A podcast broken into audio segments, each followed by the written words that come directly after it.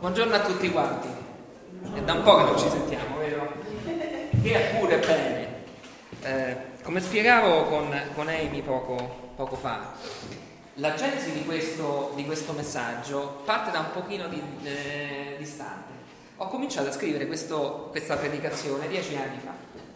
Poi per vari motivi eh, di lavoro, di chiesa, di altre opportunità, abbiamo fatto delle serie. Questa predicazione è rimasta un pochino sempre nel cassetto, è rimasta un pochino ferma a, a, ai box.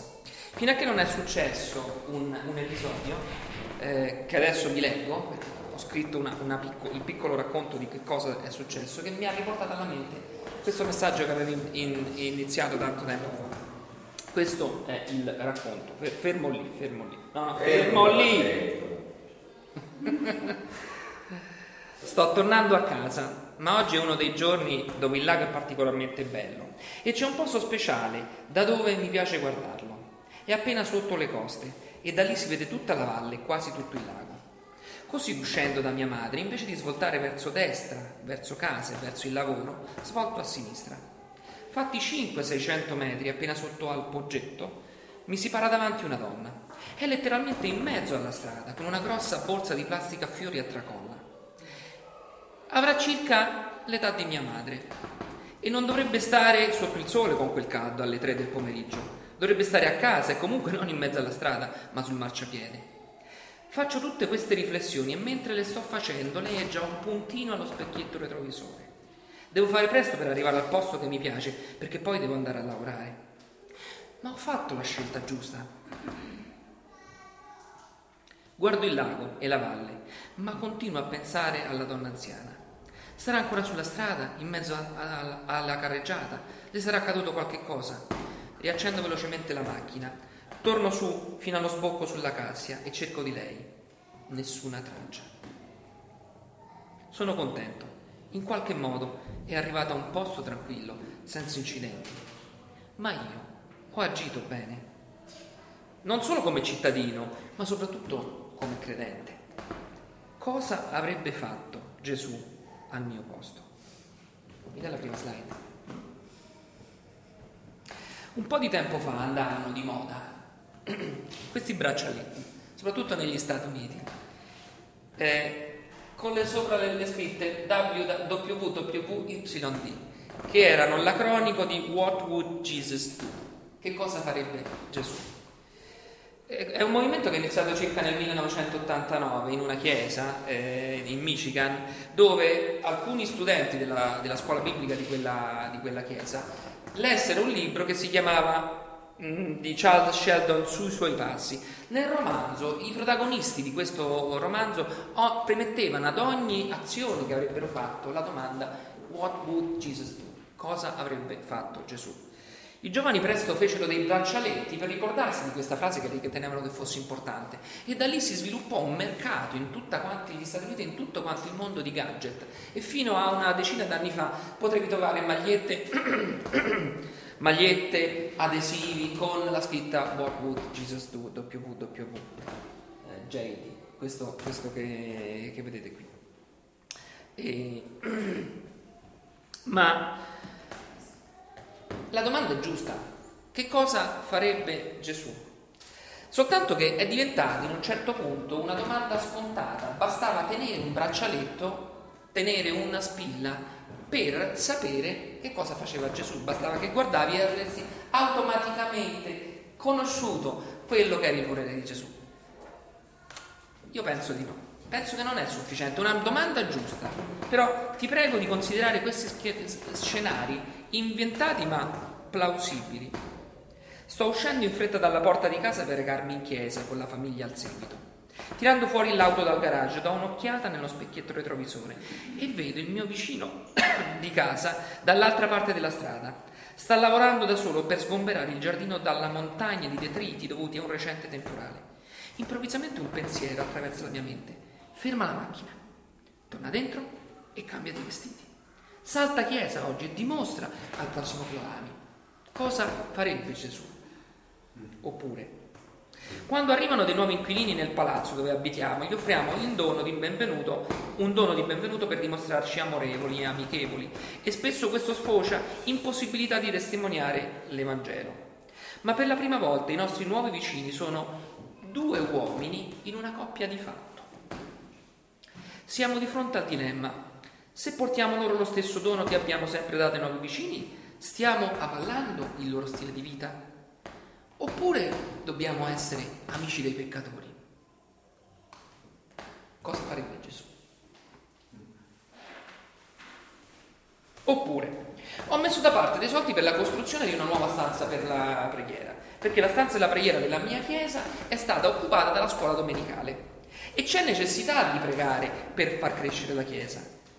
Ma il giorno che ho intenzione di scrivere il mio assegno, scopro che un mio amico disoccupato sta per perdere la casa se non paga l'affitto entro il mese. Cosa farebbe Gesù? Cosa farebbe Gesù? Pietro ci ha detto questo, mi dai la slide? Se potete distribuire i fogliettini con, con gli appunti così che seguite anche la predicazione. Cosa farebbe Gesù? Pietro stesso, Pietro ha seguito fisicamente le orme del maestro, fisicamente. E fisicamente ci sollecita a seguire i suoi passi. Prima Pietro 2,21 dice così: Questa sofferenza fa parte del compito che Dio ci, vi ha assegnato. Cristo, che ha sofferto per voi, vi serva ad esempio seguite i suoi passi. Seguite i suoi passi. Pietro dice due cose in questo versetto. Che Gesù ci ha lasciato un esempio e che dobbiamo seguire i suoi passi. È giusto e ammirevole e biblico domandarsi cosa farebbe Gesù per affrontare ogni giorno. Ma quali passi devo seguire? Pietro è molto chiaro, dice seguite i suoi passi. Quali passi? Per sapere quali passi seguire, prima di rispondere alla domanda cosa farebbe Gesù, devo aver risposto a un'altra domanda. A una domanda forse più importante, ma meno evidente. Che cosa ha fatto Gesù? Cosa ha fatto Gesù? Se non sappiamo che cosa ha fatto durante la sua vita terrena Gesù, come possiamo aspettarci di indovinare cosa avrebbe fatto Gesù al nostro posto? Ora, leggendo i quattro Vangeli, per questo ci ho messo un po' di tempo per, per fare questa predicazione, ho scoperto sette priorità che ha guidato Gesù. Chiaramente ce ne saranno sicuramente altri, io ne ho trovate sette. La prima priorità che ha seguito Gesù è questa ha cercato il Padre. Gesù ha dimostrato, ha cercato intimità costantemente, costantemente in preghiera. Il primo capitolo di, del Vangelo di Marco ci mostra l'inizio del, del, del, ministero di Gesù e ci mostra un vorticoso agire di Gesù all'inizio suo, eh, dei suoi tre anni di, eh, di ministero. La vita è stato un, vorticoso donarsi alle persone, soddisfare le, le, le, esigenze guarendo e confortando e sfruttando ogni, ogni, ogni singolo momento per sfruttandolo per avvicinare le persone al regno di Dio. Gesù ministrava tutto il giorno, si alzava presto la mattina e andava a letto di sera. Eppure, proprio all'inizio del libro di Marco è scritto questo. Marco 1,35. Il mattino seguente Gesù si alzò molto prima dell'alba e si recò in un posto deserto per pregare. Sapete, Gesù sapeva di avere un tempo limitato, sapeva di avere tre anni per il suo ministero, in cui avrebbe dovuto salvare il mondo in tre anni. Tu cosa avresti fatto al suo posto? Mm? Sapendo che tu hai tre anni di tempo per salvare l'umanità. Io ti posso dire quello che avrei fatto io, avrei cercato di fare tutto, di fare tutto. Sarei corso tutto quanto il giorno, mi sarei affaticato, magari non avrei neppure dormito, perché avevo soltanto tre anni. E forse hai lasciato una parte importante. Gesù invece, Gesù invece ha sempre iniziato il lavoro cercando il Padre. Cercando il Padre. Non lo ha mai ritenuto un tempo morto. Sì, adesso dovrei fare questo, dovrei pregare, però c'è una cosa più importante da fare. Devo guarire Tizio e Caio. No, lui ha sempre cominciato pregando. Ha sempre visto la preghiera come il carburante che lo avrebbe fatto funzionare durante il giorno. Senza di quello non ha mai fatto niente. Gesù più di una volta ha guarito persone prima di guarire le persone, ha pregato il Padre e ha ringraziato il Padre per quello che stava per fare. Gesù avrebbe potuto lavorare di meno, parlare di meno, predicare di meno, avrebbe, ma avrebbe sempre trovato il tempo per pregare e non lo avrebbe mai visto come un dettaglio, come un ritaglio della giornata. Vabbè, ho questi cinque minuti, va, preghiamo avrebbe sempre messo davanti la, predica, la, preghiera a tutto il resto. 45 volte nei Vangeli ci dicono che Gesù è andato da solo a pregare. Ogni aspetto della sua vita è stata saturata dalla preghiera, era pieno di preghiera. Uno scenario, uno scenario reale per te. Ti svegli la mattina e hai la giornata da affrontare con il suo, con il suo carico di cose da fare e di problemi da affrontare e se credi di opportunità per testimoniare Gesù. Cosa farebbe Gesù? Lascio la domanda aperta, sei tu che devi rispondere. Secondo principio, ha abbracciato gli emarginati. Ha abbracciato gli emarginati. Gesù ha dimostrato amore non a parole, ma in azione. Quante volte abbiamo detto in questa chiesa che amore non è un sentimento, ma è un'azione? Gesù è stata la dimostrazione. Lui non ha amato a parole, ma ha amato nei fatti. Gesù ha dimostrato l'amore accettando i naufraghi della, di questa società. Questo ha provocato il disprezzo, il disprezzo totale della casta religiosa dell'epoca e di molte persone che, eh, che stavano all'epoca in Palestina. Ma non di meno Gesù non si è mai fatto scrupolo rispetto alla maggior parte del mondo di abbracciare quello che era peccatore e quello che era malato, quello con una brutta fama e quello con poco importante. Lui ha sempre abbracciato tutti quanti. Luca ci offre un buon esempio, nei vostri appunti c'è soltanto una parte di questo passo che qui trovate completamente. È Luca 5 dal versetto 27 a 32. Dice così, più tardi Gesù uscì per la strada e vide un certo Levi, uno dei corrotti e odiati esattori delle tasse, che sedeva dietro il banco. Gli disse, vieni con me. Levi si alzò, lasciò tutto e lo seguì. Poco dopo Levi diede un banchetto a casa sua in cui Gesù era ospite d'onore. C'erano anche molti suoi colleghi e altri ospiti. I farisei, i dottori della legge, cominciarono a brontolare con i discepoli. Perché mangiate con gli esattori delle tasse e i peccatori? Ma Gesù rispose loro, sono le persone malate che hanno bisogno del medico, non quelle sane. Io sono venuto a chiamare i giusti, non sono venuto a chiamare i giusti, ma i peccatori perché si pentano. Ora, sulla scala etico-sociale dell'epoca, gli esattori delle tasse avevano un posto eh, posizionato tra qualche parte tra un magnaccio e un ladro. Era questa la reputazione che avevano, perché erano corrotti, perché prendevano soldi in più dal, dal, dalle persone povere, davano una piccola parte che era quella che gli chiedeva lo Stato romano e il resto se lo tenevano per sé, erano corrotti. Ma Gesù non ha soltanto parlato con Levi, che poi sarebbe chiamato, stato chiamato Matteo, non lo ha soltanto chiamato e detto pentiti, che cosa gli ha detto? Vieni, lo ha fatto diventare lui, il corrotto, Levi, il corrotto esattore delle tasse, è diventato un apostolo, ha scritto un libro della Bibbia. Scenario reale per te anche stavolta. Nella tua città sono arrivati dei profughi siriani e non avendo nulla da fare, perché, legge, perché per legge non possono essere adibiti al lavoro socialmente utile, ci hanno provato qui a Monteviascone e gli hanno detto assolutamente non devono fare niente poverini, volevano aiutare. Allora, eh, no, perché due di questi stanno in piazza, eh, nella piazza principale del tuo paese senza fare niente. È caldo e inviti i tuoi amici al bar per prendere una bottiglia d'acqua gelata. Cosa farebbe Gesù? Rispondi dentro di te. Terzo principio.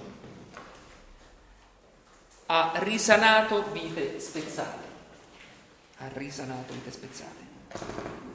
Con la forza dello Spirito di Dio Gesù poteva conoscere ogni problema fisico, bisogno fisico, finanziario, mentale, sentimentale, relazionale delle persone che guardava. E tra parentesi lo può fare ancora, lo sa fare ancora. Mi dai la prossima slide? Anche qui c'è un breve eh, tratto nel, nei vostri appunti di un, di un brano che è molto più lungo. Luca 4, 33, 35 e poi 38, 39. Una volta, mentre si trovavano nella sinagoga, un uomo che aveva uno spirito demoniaco cominciò a gridargli: Non vogliamo avere niente a che fare con te, Gesù di Nazareth. Sei venuto per distruggerci? Io so chi sei, il santo di Dio. Gesù lo sgridò, severamente gli ordinò: Stai zitto e esci da quest'uomo. Il demone gettò l'uomo a terra, in mezzo alla folla, poi lo lasciò senza fargli alcun male. E poi avanti. Dopo essere uscito dalla sinagoga, Gesù andò a casa di Simone, che aveva la suocera accolta da una febbre alta. I presenti lo pregarono di aiutarla. Gesù allora, stando vicino a lei, si chinò e rimproverò la febbre. E immediatamente la lasciò. Così la donna subito si alzò e cominciò a servirgli. Gesù scacciò demoni, guarì corpi, risuscitò morti, perdonò peccati, Gesù ha dimostrato che il potere di Dio è sufficiente per soddisfare ogni tipo di, esisten- di esigenza. E le scritture ci permettono, ci promettono che lo stesso potere che opera in Gesù è presente nella nostra vita di oggi. Mi dai la prossima slide? Filippesi 2,13 dice così. Perché Dio che opera in voi e vi rende capaci non soltanto di desiderare, ma anche di fare ciò che Egli vuole. Ve lo ripeto. Perché Dio che opera in voi e vi rende capaci non soltanto di desiderare, ma anche di fare ciò che Egli vuole. Tu sei lo strumento tramite cui Dio fa le cose, tramite cui Dio opera in questo mondo. Io, mago, non sono capace di fare miracoli. Io non sono capace di fare miracoli. Ma so che i miracoli accadono al giorno d'oggi. Eh, se accadono. Ne sono testimone io di tanti miracoli che ho visto. Ne sei testimone tu che mi ascolti in questo momento. Come accadono? Come accadono, ti domando. Gesù ha operato sul presupposto che Dio è un Dio dei miracoli che si diletta a trasformare i frantumi delle vite altrui, delle vite dei suoi figli e delle sue figlie, in opere d'arte che sono migliori dell'originale che è andato in frantumi. Gesù, quando guardava la folla, sapete che cosa vedeva? Non vedeva persone, ma vedeva, ma vedeva il miracolo in attesa di essere adempiuto vedeva il miracolo in attesa di accadere in quella persona. Quando guardava una persona, vedeva non il suo problema, ma la soluzione del suo problema. La soluzione del problema era all'interno della fede in Cristo. Scenario reale per te e per me.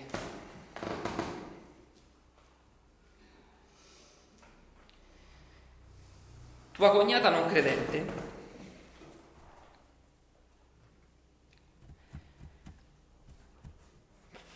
ha un tumore allo stadio, in stadio avanzato e le statistiche dicono che le rimangono 18 mesi di vita.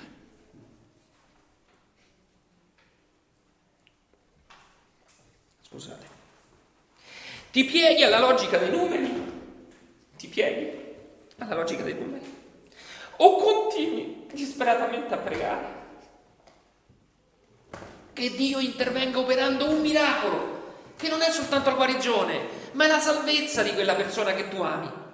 Ti pieghi alla, al numero 18 sapendo che ne sono passati 15 oppure continui a pregare disperatamente. Cosa farebbe Gesù? Quarto scenario, quarto principio. ha affrontato gli ipocriti.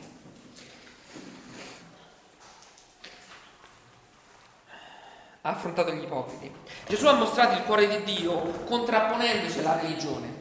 Quante volte abbiamo detto che il cristianesimo non è una religione, è una relazione, è un rapporto personale che io ho con Cristo, non una religione, ma lui si trovava in una situazione dove c'era la religiosità e ha apertamente affrontato l'ipocrisia della religione. Mi dai la slide, Benjamin? Matteo 23, 27, 28. Guai a voi, dottori della legge e farisei ipocriti! Siete come tombe appena imbiancate bellissime dall'esterno, ma all'interno piene di ossa, di morti e di ogni sporcizia. Così anche voi esternamente agli occhi della gente sembrate giusti, ma sotto il vostro aspetto rispettabili i vostri cuori sono pieni di ipocrisia e di malvagità.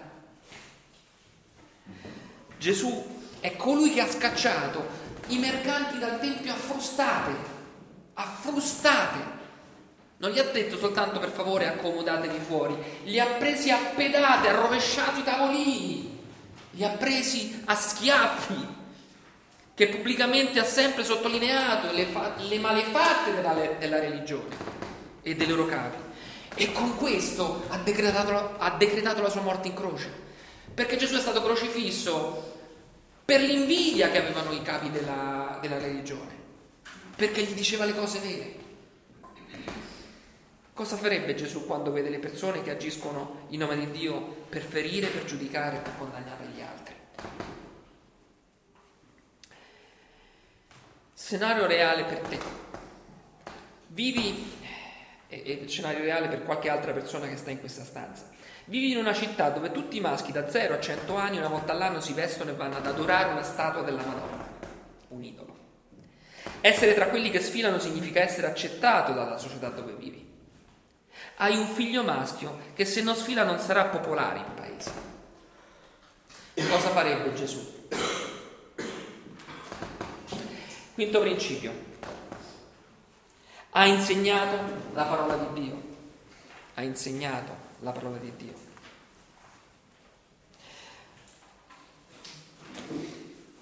Gesù ha approfittato di ogni momento insegnabile. Ogni momento della sua vita era insegnabile dall'alba al tramonto, sia nel piccolo gruppo, lui aveva un piccolo gruppo, erano gli apostoli, ok? Il piccolo gruppo con i discepoli che lo amavano, sia di fronte alle folle, lui ha insegnato davanti agli apostoli e ha insegnato nella valle delle, delle beatitudini, davanti a migliaia di persone, sia davanti alle autorità politiche o religiose che lo, che lo, eh, che lo attaccavano, anche davanti a loro. Di fronte a Pilato ha detto il mio regno non è di questo mondo. Il mio regno non è di questo mondo. Gesù a ognuno ha voluto aprire uno squarcio di cielo per vedere uno spicchio di paradiso e il sorriso del Padre. È stato sempre disponibile ad aiutare le persone a scoprire sempre un po' di più circa la, la natura del suo Padre. Mi dà la prossima. Giovanni 1,14 dice, e la parola è diventata carne e ha abitato per un tempo fra noi, piena di grazia e di verità. Noi abbiamo contemplato la sua gloria, gloria come, come di unigenito dal Padre. Ora Gesù era fa- per Gesù era facile, era facile perché Giovanni lo dice, lui era la parola che era diventata carne. Lui era lo scrittore, è lo scrittore della Bibbia. Eh? Sì, lui è lo scrittore della Bibbia, per cui per lui era facile però, sapete che c'è? Sono tantissime le volte in cui Gesù dice vai a leggere la Bibbia. Vai a leggere la Bibbia. Mi dai la prossima slide. Luca 10, 25. Ed ecco un dottore della legge si alzò per metterla alla prova, dicendo, Maestro, che devo fare per ereditare la vita eterna? Gesù gli disse, nella legge, sta parlando della Bibbia, nella legge che cosa sta scritto? come leggi? Ed egli rispose, ama il Signore Dio tuo con tutto il tuo cuore, con tutta la tua anima, con tutta la tua forza e con tutta la tua mente, e il tuo prossimo come te stesso. Gesù gli disse, hai risposto esattamente, fa questo e vivrai. Vedete, Gesù che cosa gli dice? Non gli racconta il versetto, gli dice come sta scritto, ben sapendo che il dottore della legge ben sapeva quel passo, perché lo conosceva a memoria essendo un dottore della legge. Ma dice, come, come è scritto? Vai a, se non lo sai, vai a leggerlo, vai a leggerlo. Sapete, molti di noi e di voi non si considerano insegnanti perché non stanno su questo palco la domenica o perché magari non siedono a condurre un, eh, uno studio durante la settimana. Se questo non accade nella tua vita, cioè se non accade il fatto di stare su un pulpito, di insegnare a un, a nel tuo piccolo gruppo, potresti essere tentato o tentata di pensare che questo aspetto, della, della, questo aspetto dell'insegnamento della vita di Gesù non riguarda a te, non si applica a te. Sapete, però il problema è che il nostro concetto di insegnamento è troppo stretto, la nostra idea di insegnamento è un pochino limitata. Secondo voi io sono un insegnante e voi no, perché io sto insegnando qua l'autorità, perché sono pure più sollevato e questo è l'insegnamento. No, non è così. Gesù ha, ha, ha insegnato sia a Nicodemo, che era da solo, sia davanti a migliaia di persone. Vogliamo dire che non stava insegnando a Nicodemo perché era uno soltanto? Perché non aveva una audience? Eppure stava insegnando, eppure stava insegnando. L'insegnamento richiede semplicemente di essere così riempito dalla parola di Dio che essa trabocchi naturalmente verso la persona con cui parliamo. Se tu sei pieno di qualche cosa che esce, da te che cosa uscirà?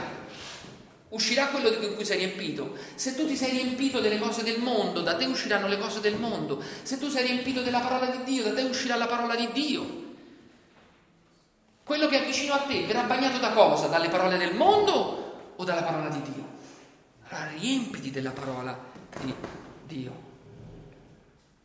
Scenario reale per te. Tuo fratello finalmente ti chiede di spiegargli un pochino di più perché ti sei unito a quella strana chiesa dove tutti cantano a squarciagola e alzano le mani al cielo. Ma tu non sai fare un discorso con una struttura con tre punti che iniziano per la stessa lettera come fa Marco in domenica, domenica la domenica mattina. Cosa farebbe Gesù? Quinto principio. Ha servito. Ha servito. Il servizio ha segnato ogni tappa, ogni tappa della vita di Gesù, dall'inizio alla fine, dall'inizio alla fine. Ha servito attraverso il sacrificio, mettendo i bisogni degli altri sopra la propria vita. Sopra la propria vita, mi dai la slide. Giovanni 13, 2 a 5. Questa è eh, l'ultima cena. Gesù ha chiuso la porta quello che l'avrebbe tradito è uscito e comincia a fare il suo, il suo ultimo discorso e prima di fare tutto questo Gesù fa un'azione, un'azione importante che non avevano capito al, al, al momento i suoi discepoli e ha fatto questo. Gesù sapendo che il Padre gli aveva dato tutto nelle mani e che era venuto da Dio e a Dio se ne tornava, si alzò da tavola, depose le sue vesti e preso un asciugatoio se lo cinse. Poi mise dell'acqua in una bacinella e cominciò a lavare i piedi ai discepoli e ad asciugarli con l'asciugatoio del quale si era cinto. Il re dei re, il maestro, il figlio di Dio che lava i piedi a, un, a, una, a una sua creatura. La vita di servizio di Gesù è culminata nella croce. Quello era servizio, non era un, un, un, supplizio, era un servizio che stava facendo eh, Gesù, in cui il figlio dell'uomo è morto per lavare pe- i peccati miei e i peccati tuoi. Era servizio, non era un supplizio. A volte mi sento così occupato a fare il lavoro di Dio che non ho tempo per le persone. Come pastore spesso sto facendo troppe cose e io mi dimentico che il servizio non è scrivere la predicazione, ma è stare con le persone, è abbracciare le persone. A volte mi sento così occupato che dico non ce la faccio, ma Dio non interessa che io non ce la faccio. Fai qualche cosa di differente, ma non fare quello. Il lavoro di Dio è la gente, la sua attività è trovare casa un senza tetto prima che venga sera. La sua attività è pregare insieme a un bambino per il fratellino ammalato, è, oppure leggere la Bibbia assieme a un cristiano neo, neoconvertito. L'attività di, di, Dio è spingere la macchina che si è bloccata in mezzo alla strada a una donna che non la sa riaccendere. È rispondere a quella telefonata a mezzanotte di un amico che ha bisogno di parlare. È questo insegnare. Scenario reale per te. Vorresti tanto uscire con quell'amico che non vedi da tanto tempo e che è in città soltanto per oggi. Ma una persona in chiesa ha bisogno di traslocare entro oggi, altrimenti paga una penale e ti chiede di andare con la tua macchina perché è grave. Cosa farebbe Gesù? Sesto principio. Ha equipaggiato i leader. Ha equipaggiato i leader. Infine Gesù ha dimostrato il carattere di Dio equipaggiando altre persone, equipaggiando altre persone.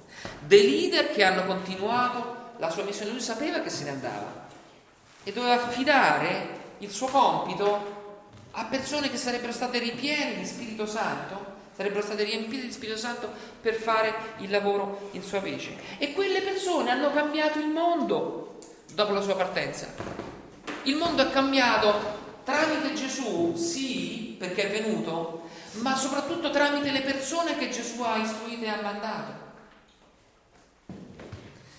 Si è rifiutato di lasciare che le pressioni del ministero gli impedissero di identificare le persone di oggi, i leader di domani, perché lui avendo tanto da fare in tre anni avrebbe potuto dire ok, c'è da fare questo, questo, non ho il tempo di insegnare pure a questi, io devo fare il mio lavoro. No, lui ha, spre- ha, ha prediletto il fatto di dotare le persone.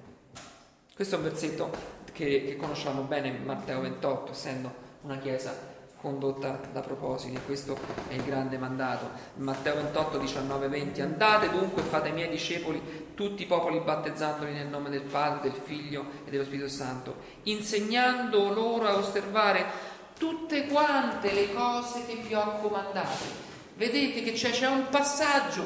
Io ho insegnato a voi, voi insegnate a loro, loro insegneranno ad altri, altri insegneranno ad altri, altri insegneranno ad altri. Gesù ha sempre fatto e poi spiegato.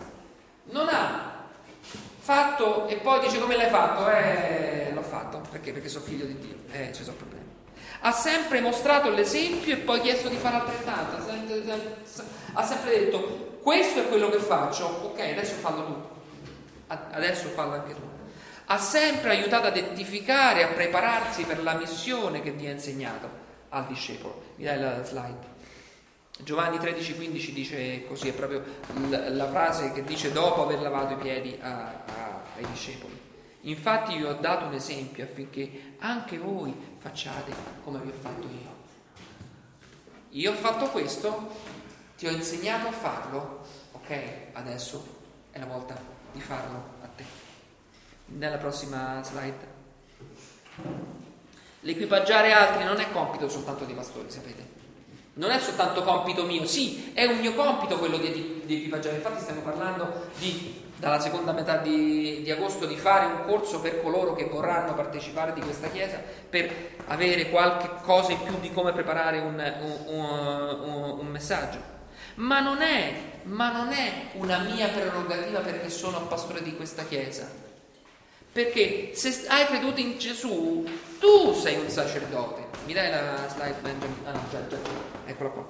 Prima Pietro 2,9 dice: Voi però siete un popolo scelto, sacerdoti del Re, santi e puri, il popolo di Dio. Tutto questo perché possiate annunciare le opere perfette di colui che dalle tenebre vi ha chiamati alla sua luce meravigliosa. Tu sei un sacerdote, tu sei un pastore per Cristo. Scenario reale per te e per il tuo piccolo, eh, e, e, e nella tua vita. Nel tuo piccolo gruppo arriva un neocredente, gli hai dato una Bibbia ma non sa come studiarla, mentre vede che tu la sfogli con sicurezza e riesci a collegare bene tra, eh, tra loro i versetti dello studio che in chiesa ti hanno dato e ti chiede una mano per capire come si fa. Ma la tua agenda è già piena di cose da fare per i prossimi sei mesi. Cosa farebbe Gesù? Scenario reale. Nel tuo piccolo gruppo arriva un neocredente. Gli hai dato una Bibbia, ma non sa come studiarla, perché vede tu, mentre vede che tu la sfogli con sicurezza e riesci a collegare bene tra loro i versetti dello studio che in chiesa ti hanno dato e ti chiede una mano per, fare, per capire come si fa. Ma la tua agenda, i tuoi appuntamenti sono già pieni di cose da fare per i prossimi sei mesi. Cosa farebbe Gesù? Della prossima? Ritorniamo a questo, al principio basilare, questo è il settimo, che non è un principio che esiste sulla Bibbia, ma è un principio che è, tu, tutto, che, che, che è racchiuso in tutto questo. Cosa avrebbe fatto Gesù con la donna in mezzo alla strada? Cosa avrebbe fatto? Sulla base di tutto quello che ho detto, il settimo principio è racchiuso in cosa avrebbe fatto Gesù con la donna in mezzo alla strada. Di certo non avrebbe tirato diritto come ho fatto io. Di certo non avrebbe tirato diritto come ho fatto io.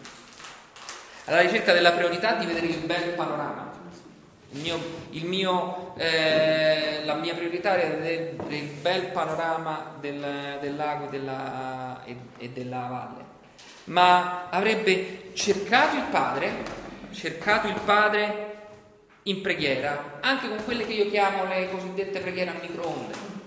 Signore, aiutami a capire che cosa devo fare. Punto. Il Signore interviene lo stesso. Non deve essere una preghiera onnicomprensivo e partire da là e arrivare là. Signore, cosa devo fare? E lui risponde, preghiera al microonde piccolo. Avrebbe cercato il padre pregando. Si sarebbe fermato abbracciandolo l'emarginata. L'avrebbe servita portandola al sicuro e avrebbe insegnato, magari portandole anche una sola frase che gli ricordasse in Cristo è la salvezza. Questo avrebbe fatto.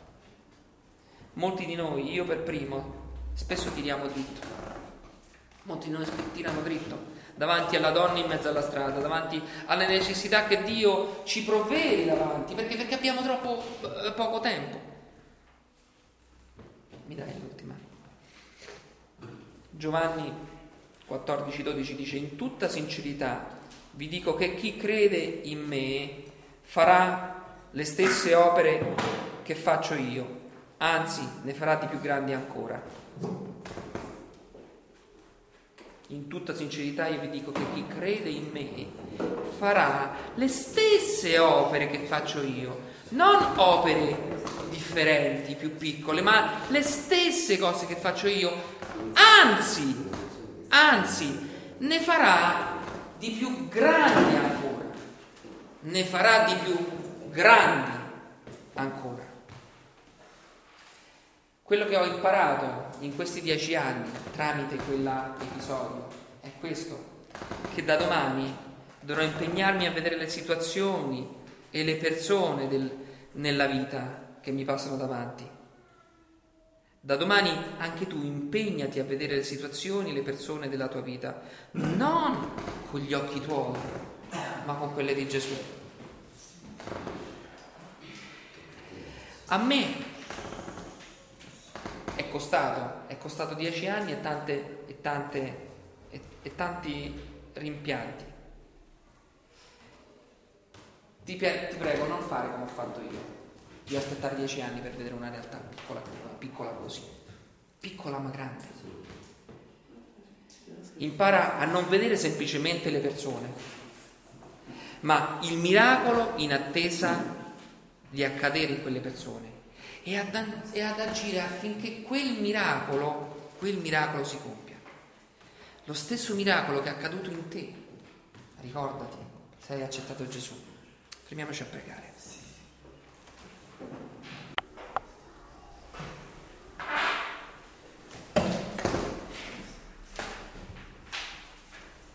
Signore, io ti voglio ringraziare. Ti voglio ringraziare e ti voglio chiedere scusa perché ci ho messo tanto tempo a pensare che quello che facevo non era giusto davanti agli occhi tuoi. Che devo pensare di più alle persone e meno alle mie priorità. Se tu sei stato colpito da quello che, che, che hai sentito oggi, prega con, insieme con me. Sì, Signore, io voglio impegnarmi di più a cercarti, a cercarti in preghiera ogni giorno. Voglio impegnarmi di più ad abbracciare chi è emarginato, a cercare nelle persone che stanno intorno a me le reali necessità, a essere un tuo strumento per risanare le vite spezzate, perché non sarò io a operare i miracoli, ma sarai tu attraverso la tua potenza tramite la mia fedeltà. E non mi fermerà l'ipocrisia degli altri e voglio essere assolutamente chiaro e cristallino davanti agli altri, testimoniando solo e soltanto te. Per questo, Signore, mi applicherò sulla tua parola, studiandola sempre di più affinché trabocchi dalla mia vita. E non mi fermerò senza aver insegnato ad altri quello che ho ricevuto io. Tutto questo lo posso fare soltanto con la, l'aiuto del tuo Spirito Santo, Signore Gesù. Per cui ti prego di riempirmi di Spirito e di aiutarmi a essere tuo testimone. Nel tuo nome lo prego, Signore Gesù. Amen. Amen.